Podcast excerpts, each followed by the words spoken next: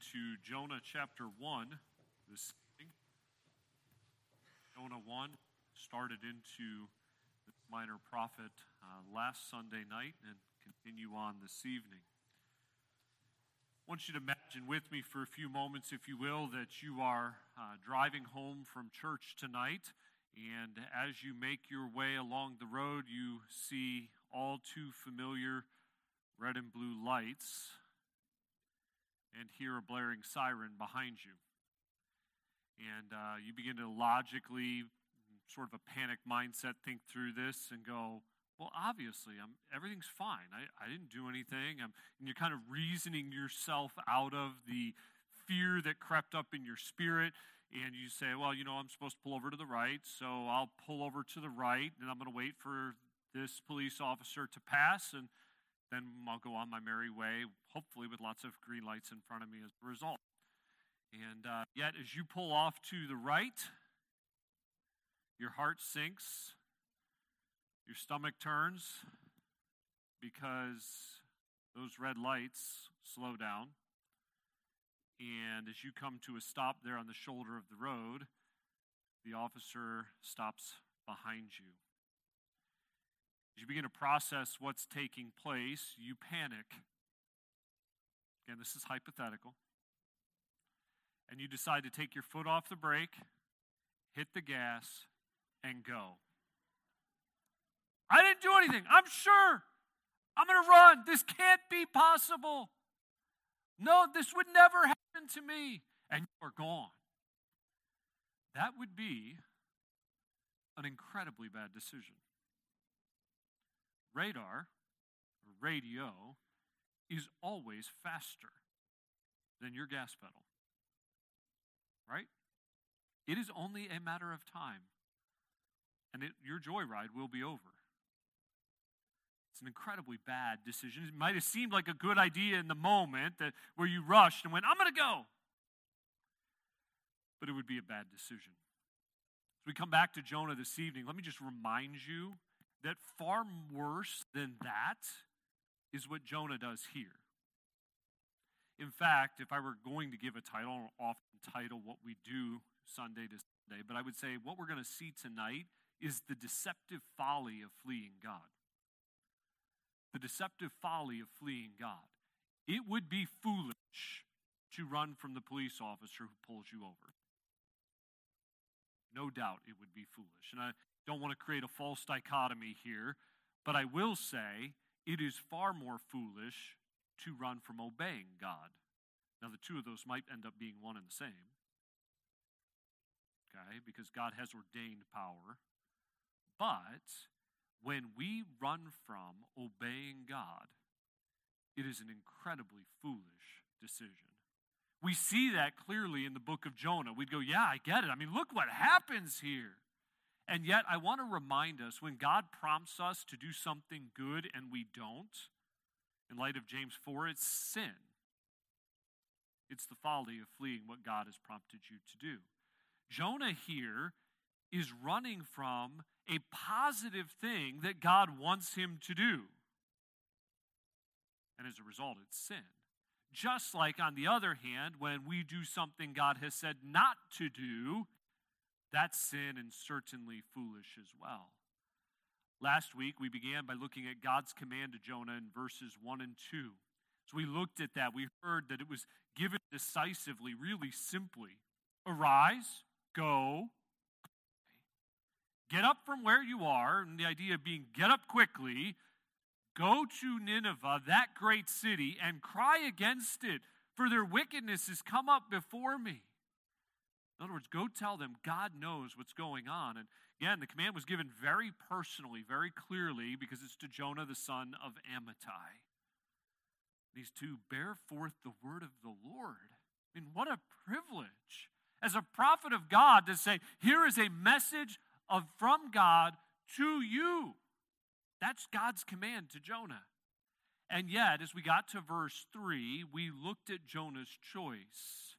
Where God had told Jonah clearly to go, Jonah says, No, I'm out. And he runs in verse 3. It's that contrasting conjunction starts verse 3. But Jonah rose up to flee. He makes a sinful, intentional, rebellious choice. As we said last week, he also makes a spiritual, irrational, foolish choice. Because, as verse 3 says, two different times in there, if you look back at it with me, he is fleeing from the presence of the Lord. Here's an opportunity to serve in God's court, if you will. Here's an opportunity to stand before the Most High and serve Him in what He's called you to do. And Jonah runs from the presence of that opportunity. He's not going to be a servant of God.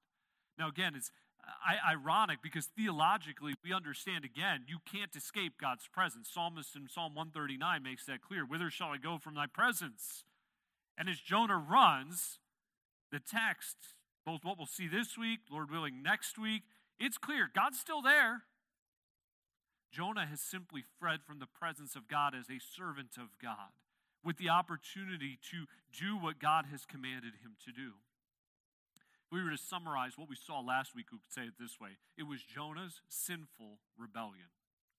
So we pick up in verse 4 tonight. We want to look, secondly, at God's sovereign response. So here was Jonah's sinful rebellion. Here's what God said. Here's what Jonah did. And now we're going to come and say, now, what will God do as a result? And we'll see it under this first heading of God's sovereign response. Look with me at verse 4. But the Lord sent out a great wind into the sea.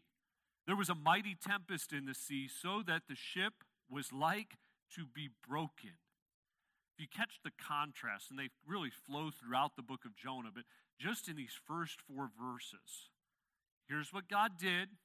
Verse 3 starts, but here's what Jonah did. And so you get to verse 4, but here's what God does as a result. Once again, as you read verse 4, it's the Lord. It's in all caps. It's Jehovah, the, the I am, the self existent one who is making these things happen.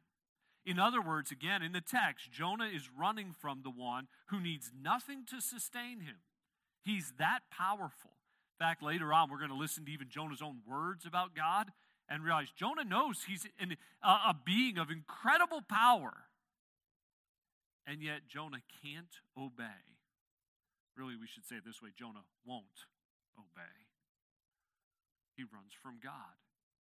It's foolish, just like we are when we disobey God. So we look at God's sovereign response. First, we see it's driven by powerful ability. In fact, I'm going to share with you four sort of theological thoughts from the book of Jonah. We'll hit them a number of times as we work our way through, but I want you to keep them in mind right at the outset as we see God acting against Jonah's rebellion. First, God's response is driven by his powerful ability. He can act, he can change the weather. As you read verse 4, he can stir the sea to the point where the ship is about to be broken up because God's that powerful. Things that we can't impact. We can't go, you know what, I'd like to change the weather today. Nothing. God can. He has that kind of ability, and it's clearly on display both here in chapter 1 and certainly at the end of chapter 1 into chapter 2. It goes all the way through even to chapter 4. God's response is driven by powerful ability. Really, we could say unparalleled ability. Secondly, God's response is driven by just sovereignty. Just sovereignty. Justice will occur. Jonah's disobeyed. And as a result, consequences will happen. Justice will be done. Again, we've talked about this much. We touched even briefly this morning. Many today like to impugn God's motives, to question God. How could God? Why would God? But we must keep in mind God is always, always just. Always. Even to the point, this ties into what we'll see next in the text, but from a New Testament perspective, even to the point of saying, I'll satisfy my own justice by pouring out the wrath that you deserve on my son, so that my justice isn't hurt, but I can still show mercy and forgive. God doesn't sacrifice ever, ever, ever, ever his justice. And here in the book of Jonah, God's just sovereignty is on display. He's not going to let Jonah get away with rebellion without consequences.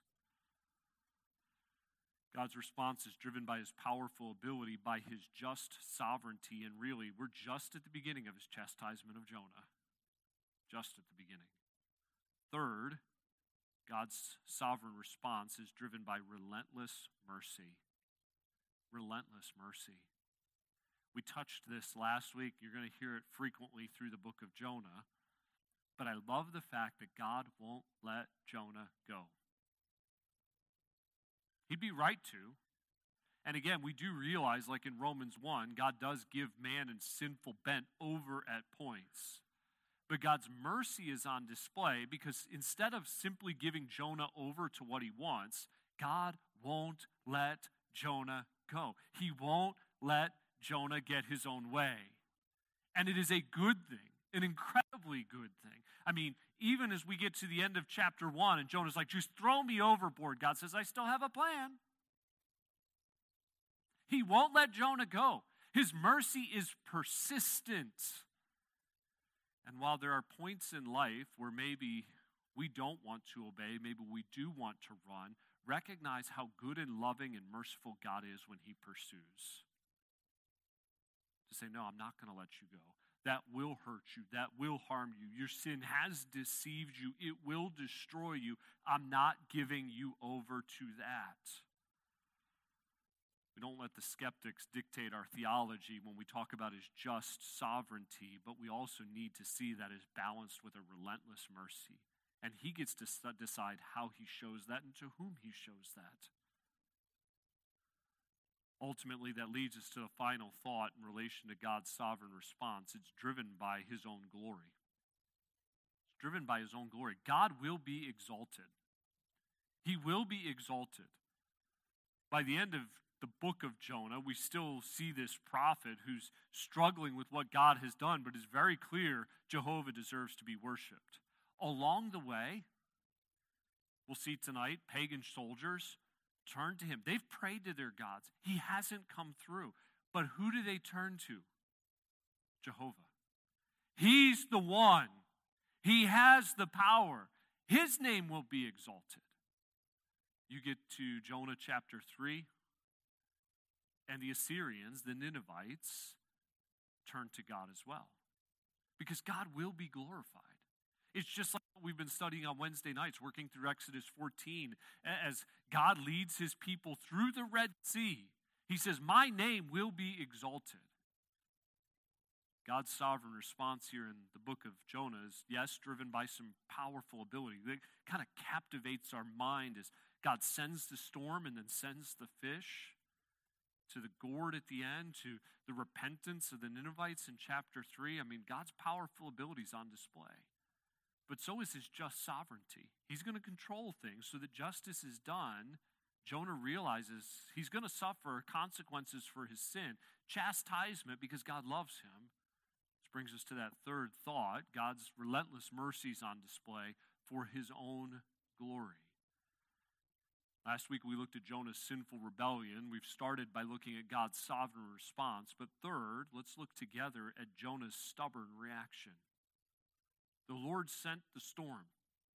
You know, I realize for different ones of us in our different walks of life, God begins to send consequences, and right up, we're like, all right, Lord, I got it. That was wrong. Your spirit has prompted. We're convicted of sin. God, would you please forgive me? We go to people, we make those things right. That's wonderful when that occurs.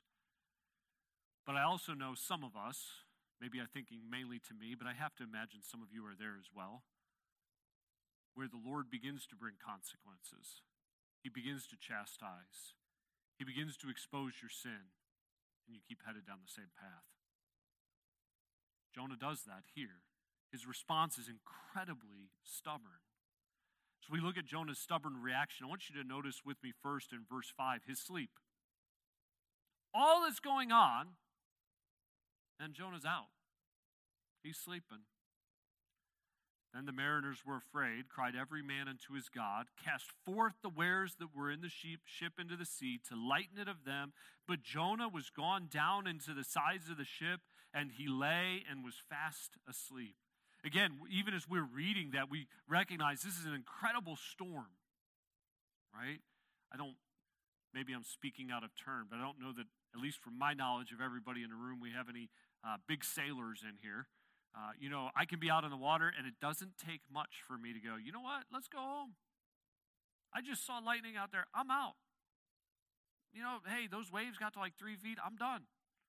None of this 20 foot wave kind of stuff. Okay, but for experienced sailors, like, ah, it's no big deal. Here we have a group of people that this is what they do, and they're terrified. To the point where the stuff that's on the ship that they use for travel, for their occupation, they don't care. Get it overboard. They're crying out. I mean, this is a big deal what's taking place. And it's totally not what we would expect. Jonah's out. He's sleeping. Okay? He's not at all attentive to what's going on. You know, again, the, the people on the ship, they're throwing stuff overboard. They're crying out to their gods. They're misguided attempts to solve the problem, if you will. Only one guy on the boat has the right answer, and he's asleep. Again, maybe this is a very simple thought, but Jonah's sleep, the sailor's actions, aren't going aren't going to solve the problem. None of that is going to take care of it. They keep trying to throw stuff overboard, they're getting nowhere. Jonah's sleeping, that's getting nowhere. And again, as I think about what's taking place here, I realize that there are points where we recognize our failures. We see our sinfulness. We find it so discouraging, so overwhelming, it's almost like we're immobilized and we do nothing. Inactivity is not the answer. We have a God who does delight in mercy, who does delight in forgiveness, but it means I'm going to repent, which means, God, I'm not going to keep going my way. I'm not going to keep disobeying you. I need to turn and go the other direction and submit to you and obey you. Jonah won't do that here. Not a chance. He's going to sleep, he's going to be inactive, and it won't solve the problem. I just want to remind us that when God convicts, when we see our failures on display, if we simply remain immobilized, if we say, well, you know what, maybe a good night's sleep will solve that, it won't. The answer is to run back to God, to repent of our sin, not to seek to alleviate that in some other way, but to say, God, I know. Because Jonah doesn't see it, and it only gets worse here. Beyond his sleep, notice secondly his silence. You get to verse 6. The shipmaster came to him, said to him, What meanest thou, O sleeper? Arise, call upon thy God, if so be that God will think upon us that we perish not. It's interesting here, two of the three commands, two of the three Hebrew words that God used with Jonah in verses 1 and 2 are used by the captain to Jonah now. Get up! Cry to your God. We're just missing that go word, but they are on a boat. Okay?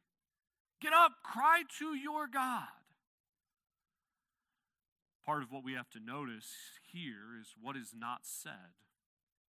A pagan has told God's prophet to pray, but Jonah doesn't obey.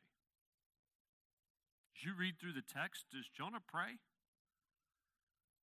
Does Jonah turn to God? No.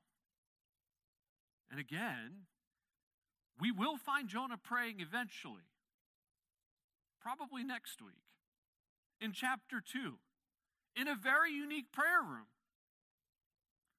But here, where these pagan individuals are saying, Cry out to your God, he doesn't.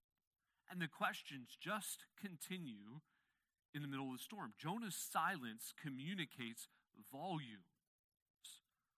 Again, sleep didn't solve the problem. Silence certainly doesn't solve the problem. When you look at what the pagans, uh, pagans did, their substitute gods didn't solve the problem. They went to every deity they knew, they, they went to their own gods, and that didn't solve anything. And again, as I think about us, I do realize that there are times where we feel the weight of life, we feel the struggle with sin, we feel the frustrations that come, and we turn to all kinds of things instead of saying, God, I can't. I need your grace. I know what you desire, but I see my weakness. Instead, we say, you know what? I'm just going to flip on the TV.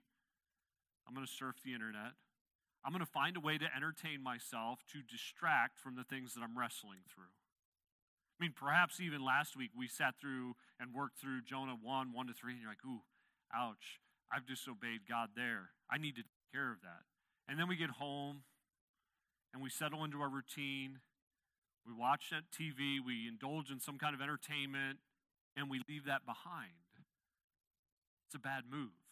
We're filling in with substitutes. Again, we could do this with money, with food, with busyness in our schedules. Anything we can do today to keep the noise in our souls, like Jim Berg talks about. You know, I, I don't want quiet where I have to stop and think and go, all right, Lord. I mean, Jonah's going to get some solitude here very shortly. And he's going to talk to God because God won't let Jonah go So we see what takes place, we would do well to learn to quickly turn to God in prayer, to repent of sin, to obey Him, to work directly to solve the problem. Jonah's sin has deceived him. He wants his own way, but God won't give it to him. We've seen his sleep, we've seen his silence. Notice, third, his solution over the verses that remain. Jonah's solution, and obviously it's no surprise, his sleep didn't solve anything. His silence, his lack of prayer didn't solve anything, and his solution didn't solve anything. Some would argue his solution is suicidal. That won't solve the problem that Jonah's wrestling with here because God is sovereign. He won't let Jonah die in that water. First, as we look at this, coming to verse 7, we read of the sailor's discovery. They find out who it is through this process of casting lot. They said everyone to his fellow, Come, let us cast lots, that we may know for whose cause this evil is upon us. So they cast lots, and the lot fell upon Jonah. Again, this practice that did happen in pagan cultures, but also happened at times within Judaism to cast lots to try to discern.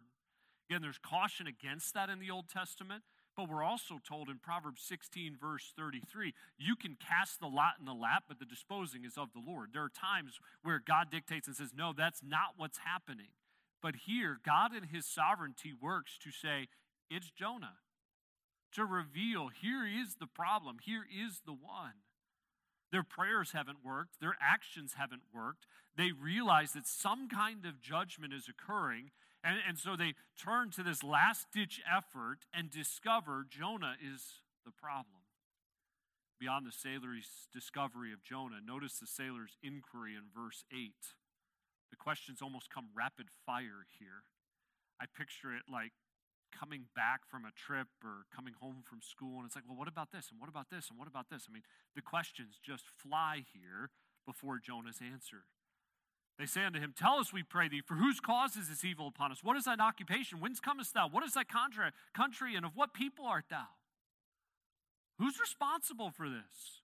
What's your job? Where are you coming from? Where are you from? What people do you belong to? They're interesting questions. You know, it's also interesting to look at Jonah's response. They particularly ask him in here, What's your job? What's your occupation? Hmm, interesting question. Prophet? Does Jonah answer? No, he doesn't. He'll tell them, I'm in Hebrew. He'll tell them who his God is, but he's not about to tell them what his job is. He is to be a mouthpiece of God, to receive God's word and say, God has said, he has refused to do that. And so when they ask, What's your job? he doesn't answer. If he were honest here, he'd have to say, I'm a prophet and I am disobeying God. I will not give his message. I mean, again, you watch the prophets wrestle with that at points. I think of Jeremiah in Jeremiah chapter 20. He's like, God's word was like a fire. I tried to hold it in, like I tried to keep it in, tried to push it out.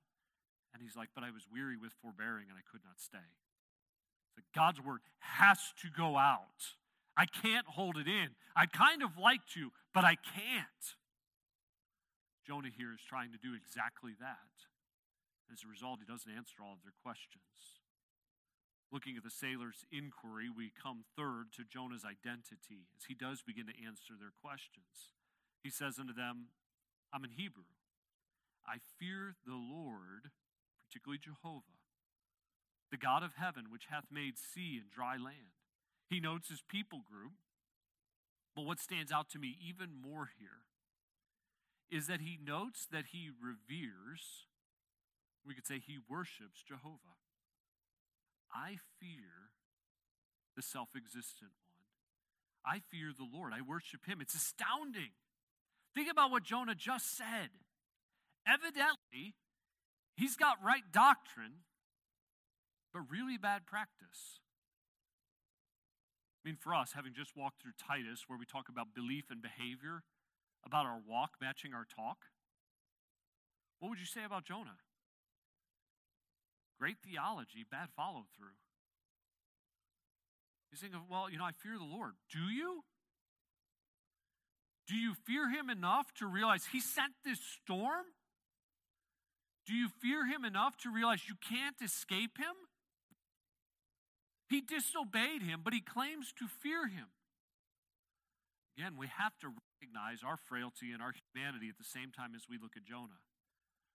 Where there are times where we would say theologically, you know, I know God is omniscient, He knows everything. And yet we run headlong into sin. And God knows. Or we look at life situations where temptation was so strong, we say, I just had to. Or we look at something we should do, maybe in ministry, maybe in service, and because of the hardness of it, say, I can't. And in that, we fail to say, I do serve the God who of all grace, who gives all the grace that we need. Well, I, I, I do fear him. Do you? Do I? But again, our, our frailty and our weakness is that so often our application far exceeds our knowledge. And in life, we need to be working, driving at saying, Lord, I want to live out the truth that I know. I don't want to have this dichotomy. I don't want to be blinded or deceived. I want my walk to match my talk. I want my behavior to match my belief. But for Jonah here, it's very clear as he reveals his identity. Yes, I'm a Hebrew. Yes, I serve Jehovah. I fear him. But he's disobeying him, he's running from it. In fact, it's staggering when you see what else he reveals in his theological knowledge. I mean, in Jonah's doctrinal statement, he says, Jehovah is the God of heaven. He made everything. He made the sea, He made the dry land. In other words, yeah, He's able to drive this storm. He made it all, He controls it all. And Jonah's running from Him. That's not the kind of person to run from. Okay? You don't run from someone who has that kind of power. You know, and again, in our simple little illustration at the beginning, I'm not running from the red and blue lights. They will catch me fast. Like, that's a no brainer. And yet, God has far more power. He has far more resources. He's far more worthy of our respect, our obedience. And yet sometimes we kind of push those things aside because in the deception of sin and our own selfishness, we're just we're going to go do it our way. Jonah ought to serve as a wonderful, challenging lesson for us. At this point, we move back away from Jonah's identity as that third point to further inquiry. The questions only continue. Then were the men exceedingly afraid and said unto him, Why hast thou done this? Okay, it's like the big question, right? This is every parent to a child. This is every teacher to a student. Why? What were you thinking? Uh, I wasn't. But the reality is, for all the adults in the room, there are plenty of times where God could look at us, our friends could look at us and go, Why? Why would you do that? It's so clear that's wrong. Why? That's what the sailors asked Jonah here. The men knew that he fled from the presence of the Lord because he told them. He's so brazen at this point. He has to tell them, I've left the service of Jehovah.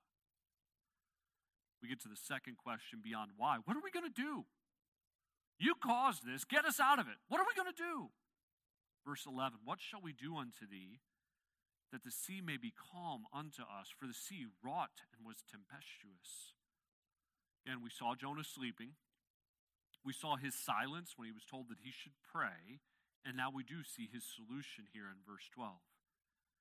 He said unto them, Take me up, cast me forth into the sea, so shall the sea be calm unto you. For I know that for my sake this great tempest is upon you. Throw me overboard. Realize what takes place in verse 12. Jonah knows. There's now no doubt in his mind. Jonah knows that all of this is because he's disobeyed God.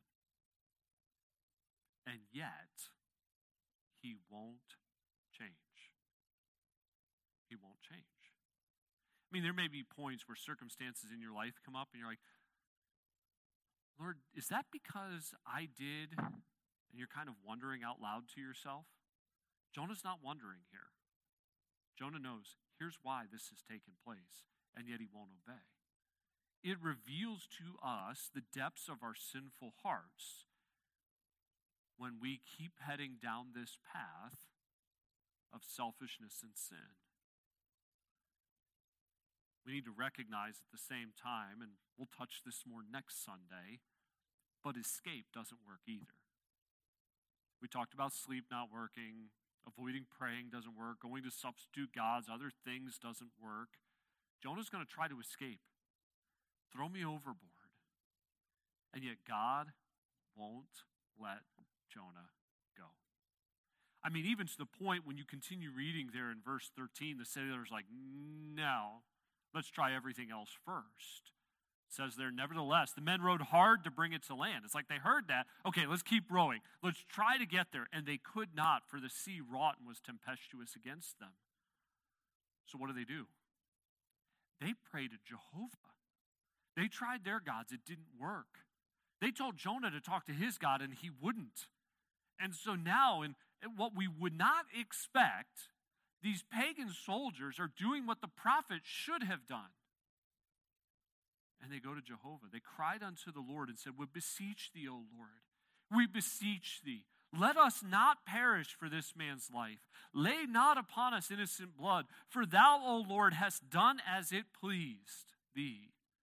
In essence, they've gotten a very brief introduction to who Jehovah is and all they know is they want to make sure they obey what is his pleasure.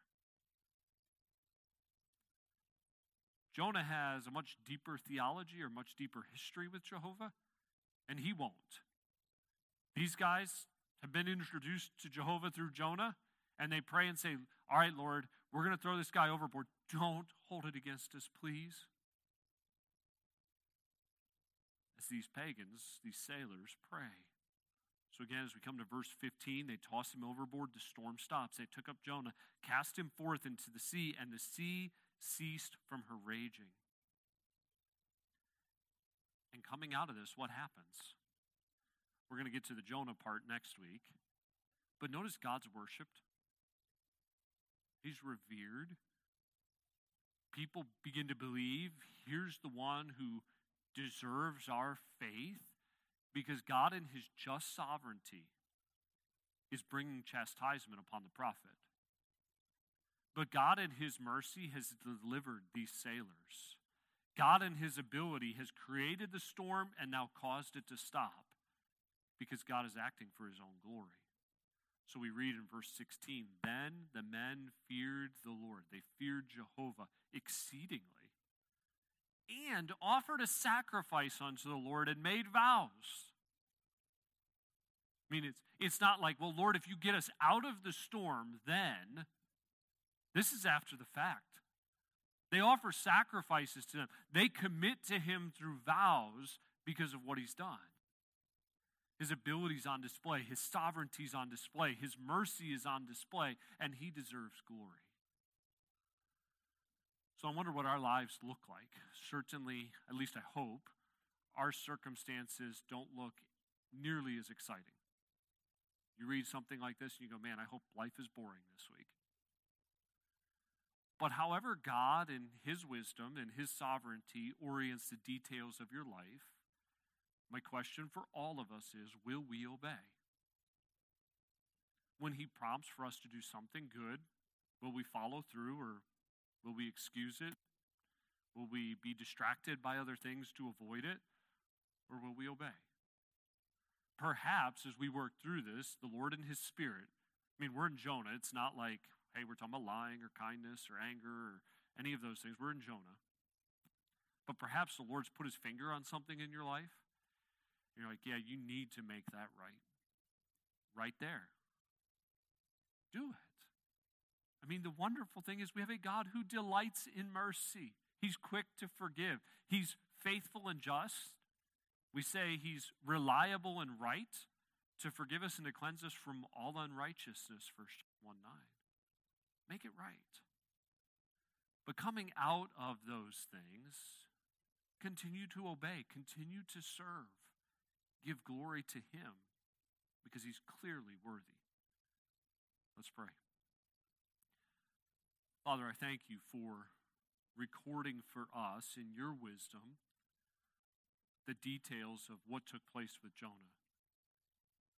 To recognize your character on display, to, to see your desire to be merciful to people who are incredibly wicked in chapter 3, but also to see you work in the life of someone who was a servant of you, who chose to disobey you. Lord, I pray that it would challenge each of us to make things right when needed, to obey you as you prompt and you direct. That, Lord, you would bring glory to yourself through us. Again, Lord, we love you. We thank you for loving us. It's in Jesus' name I pray.